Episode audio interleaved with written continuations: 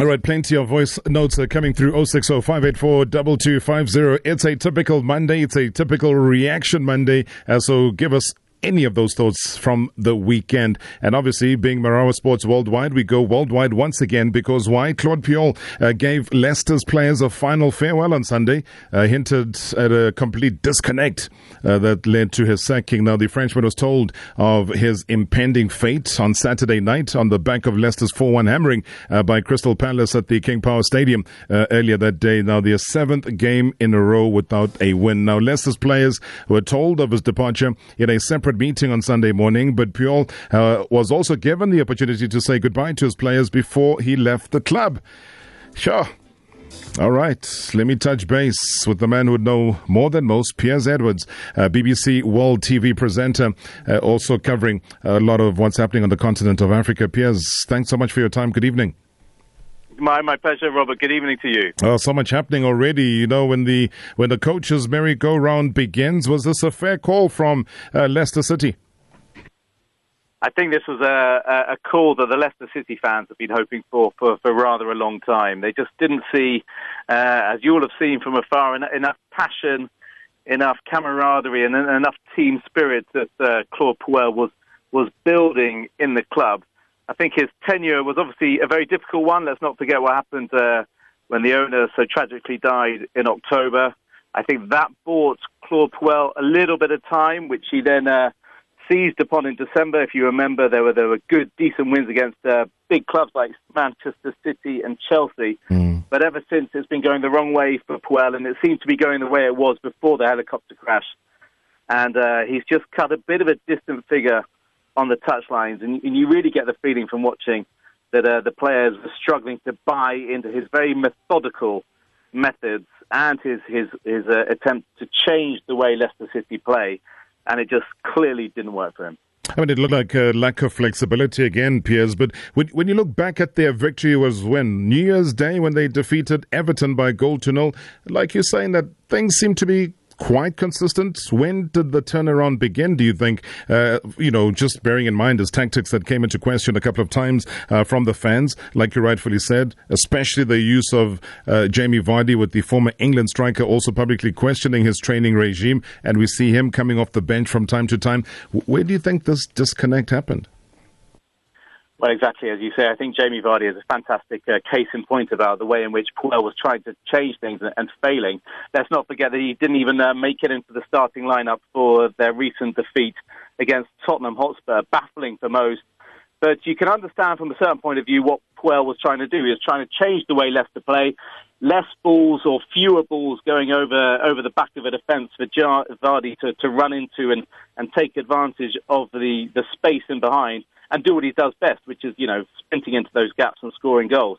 Instead, Vardy was being asked to play more with his back to goal, not exactly the way he sets himself up to play, as I'm sure he will freely admit.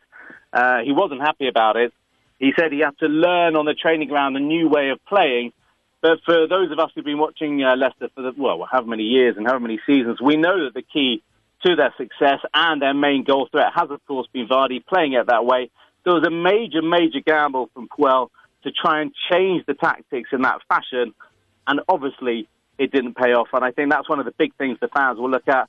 The other things that they're going to look at is, you know, these, these fans, like any fans, they want to win trophies. He fielded a weakened team against Manchester City when they themselves rested players in the Carabao Cup. And then there was, of course, the FA Cup defeat against Newport County this year as well. So just, it was sort of slice by slice until Claude Puel could go, and obviously losing 4 1 at home to once relegation threatened Crystal Palace uh, had to spell the end. And I think the last three Leicester City uh, managers have all gone after going six games without winning a game, and uh, that was enough, and off he went. Oh. The talk will always be about the possible candidates, though, to take over from uh, Claude. Any names, any big names, or any names that have come through, Piers, at the stage? Uh, so many names have come through at this stage. Uh, it's like anybody who's seemingly managed in the uh, the Premier League uh, era in recent times. They haven't mentioned Arsene Wenger yet, even though he is on the uh, the shortlist for the bookmakers. But the one man who is being heavily tipped with a job is um, Brendan Rodgers, the former Liverpool manager, now in charge of in charge of Celtic. But there's a feeling here that that may not happen until the summer, if it happens at all. Rafa Benitez, given the excellent work he's done with Newcastle United, is also being mentioning. Uh, mentioned with the job, he came out today to say you can expect what I'm going to say. I, I, you know, I'm not going to talk about the job. And then there are other people. Uh, David Wagner, recently sacked by Huddersfield, and Neil Lennon, a former Leicester City player, the former Fulham boss, Slavisa Jokanovic. There are a lot of names in the frame. I'm not sure how many of these names would really excite the Leicester City fans. Um, I just wonder if Leicester City might sort of look a little bit further afield, or if they may feel that they tried something different with Puel it didn't happen, and they will go back a little bit more to basics and to what they've been doing so successfully and return and bring in a British coach and hope that that will re-energize the squad and get them going again because lots of people looking from afar, they all say this is a decent Leicester team. Mm. They shouldn't be 12th in the league. They should be in the top half of the table at least, and they're underperforming. I was going to say again, uh, Piers, from where do they try and, and generate a thought to say we need a coach who's going to come in based on expectation. Yes, they are former champions, which was again in itself unexpected, uh, but they did. Or are they looking at it from a Leicester City point of view where they are a mid-table team who could, you know, now and again dip down into a relegation zone? Well, that is them. I mean, obviously, I think we're all slightly skewed by the fact that they did have that ridiculous, I'm going to go with, Premier League title winning campaign uh, not so long ago. Um, but you, I mean, you could see what they were trying to do. Well, it didn't work. Now, uh, you, the unrest from the fans has just grown and grown and grown. I think they just want a, a, little bit of life back in the club, a little bit of spirit back in the side, and, and then to see the team go at it. And obviously, as, as, mentioned, fans are desperate to win things. If you see Leicester City fielding a weakened team uh, in cup competitions they could conceivably have a chance of going through in, you're going to be very annoyed. I don't know necessarily who the, the perfect man for them to take. Obviously, I would assure the, the fans would bite your hands off if you could offer them a Rafa Benitez, given the work he's done at, well, nearly all the clubs he's ever been to, building with very limited resources and improving them.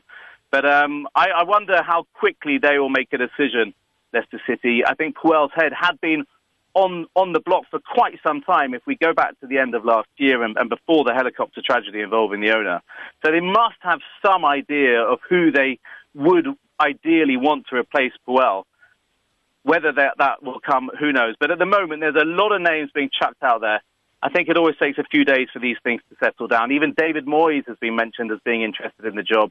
Uh, I, I, think give it a few days. I know that's not much help, Robert, but uh, yeah. there's so many names. The list is so long at the moment; it's hard to take it seriously. No, I, I think it answers my question again, Piers, because hence the last question I asked you to say what Leicester City is coming into the fray here. What are they thinking themselves as? Because, you, I mean, you look ah, at a guy like Rafa Benitez, and um, he is below, as far as the Newcastle is concerned, to where Leicester City are. So, can they improve? And I watched uh, Newcastle play over the weekend, and they play some great football. The touches, uh, you know, the interaction amongst the players, it was almost as fluid as having watched the Crystal Palace game, uh, which obviously put paid to Claude Puel. So, there is a sense then that how ambitious are they aiming to be? Do they see themselves as maybe potentially soon again playing Europa League Thursday night football? I, I don't know know. What are your thoughts around that? I would, I would have thought that Europa League is a very realistic target for Leicester City. Absolutely, I think that's where they want to be. Obviously, they don't think for one second uh, that they're Champions League material, even though, of course, they have played in the Champions League not so long ago. But I would imagine Leicester would be absolutely delighted if they could get into into the Europa League, and that would be a realistic aim for them. Obviously, the top ten, the top half of the Premier League table, would be the bare minimum given the players they've got. But I think something like an outside European place is what they want. We know what the owners are like. We know they're sort of very progressive and they take their time and they're happy to build and to do things slowly and do things the right way. Uh, but this is going to be the first big challenge for the, for the, for the new it'll be really interesting to see the direction the club takes when when this appointment is made, because it will show uh, big insight into what he's thinking and uh, perhaps answer your question. Yeah, crazy stuff. How long do you think Maurizio Sarri has? Oh gosh, I, I, I, I don't think Maurizio Sarri has got very long left. I mean, he will just limp on. What is it? Tottenham they play on Wednesday, big defeat there. He, surely he's going to be out of a job. Um, a lot of sympathy going on for Sarri here, it must be said. Uh, he's tried to cover up the fact, as I'm sure you've seen, about saying there was a misunderstanding on the pitch. But um, it was quite some misunderstanding, and why Kepa couldn't have come to the touchline to talk to his coach, I don't know. Uh, his hands seem to be tied behind his back at the best of times anyway. He wants to play a certain system. Sarri ball, as it's been widely nicknamed. But to play the certain system, he needs to have the right players. Now, he doesn't have all the right players around his favourite player, which is Jorginho. That was one of the keys at Napoli. The other players around Jorginho, the playmaker in his team, were able to do the job and bring it up to speed. And he doesn't seem to be winning over the Chelsea players uh, on the training ground. He hasn't got time to, to effect change because he hasn't got a transfer window looming. And even if he does have a transfer window looming at Chelsea, it tends not to be the head coach who makes the purchases, but the powers that be behind the scenes. And for somebody like Sarri, who needs key personnel to slot into his system, I think that's the big problem that I don't think he will ever be able to overcome. So I think his time at Chelsea, even before Sunday, was limited anyway. Oh, man, I wonder where he scribbles on those notes that he's constantly writing. Uh, I wonder what he was scribbling actually uh, when Kepa just told him he's not coming off. He went, he sat down, he scribbled. and I was thinking. I'm sure it wasn't principle. We'll chat again soon, Piers. Thank you so much. Thanks for the great articles that you continue to churn out. Thank you very, very much for joining us on MSW.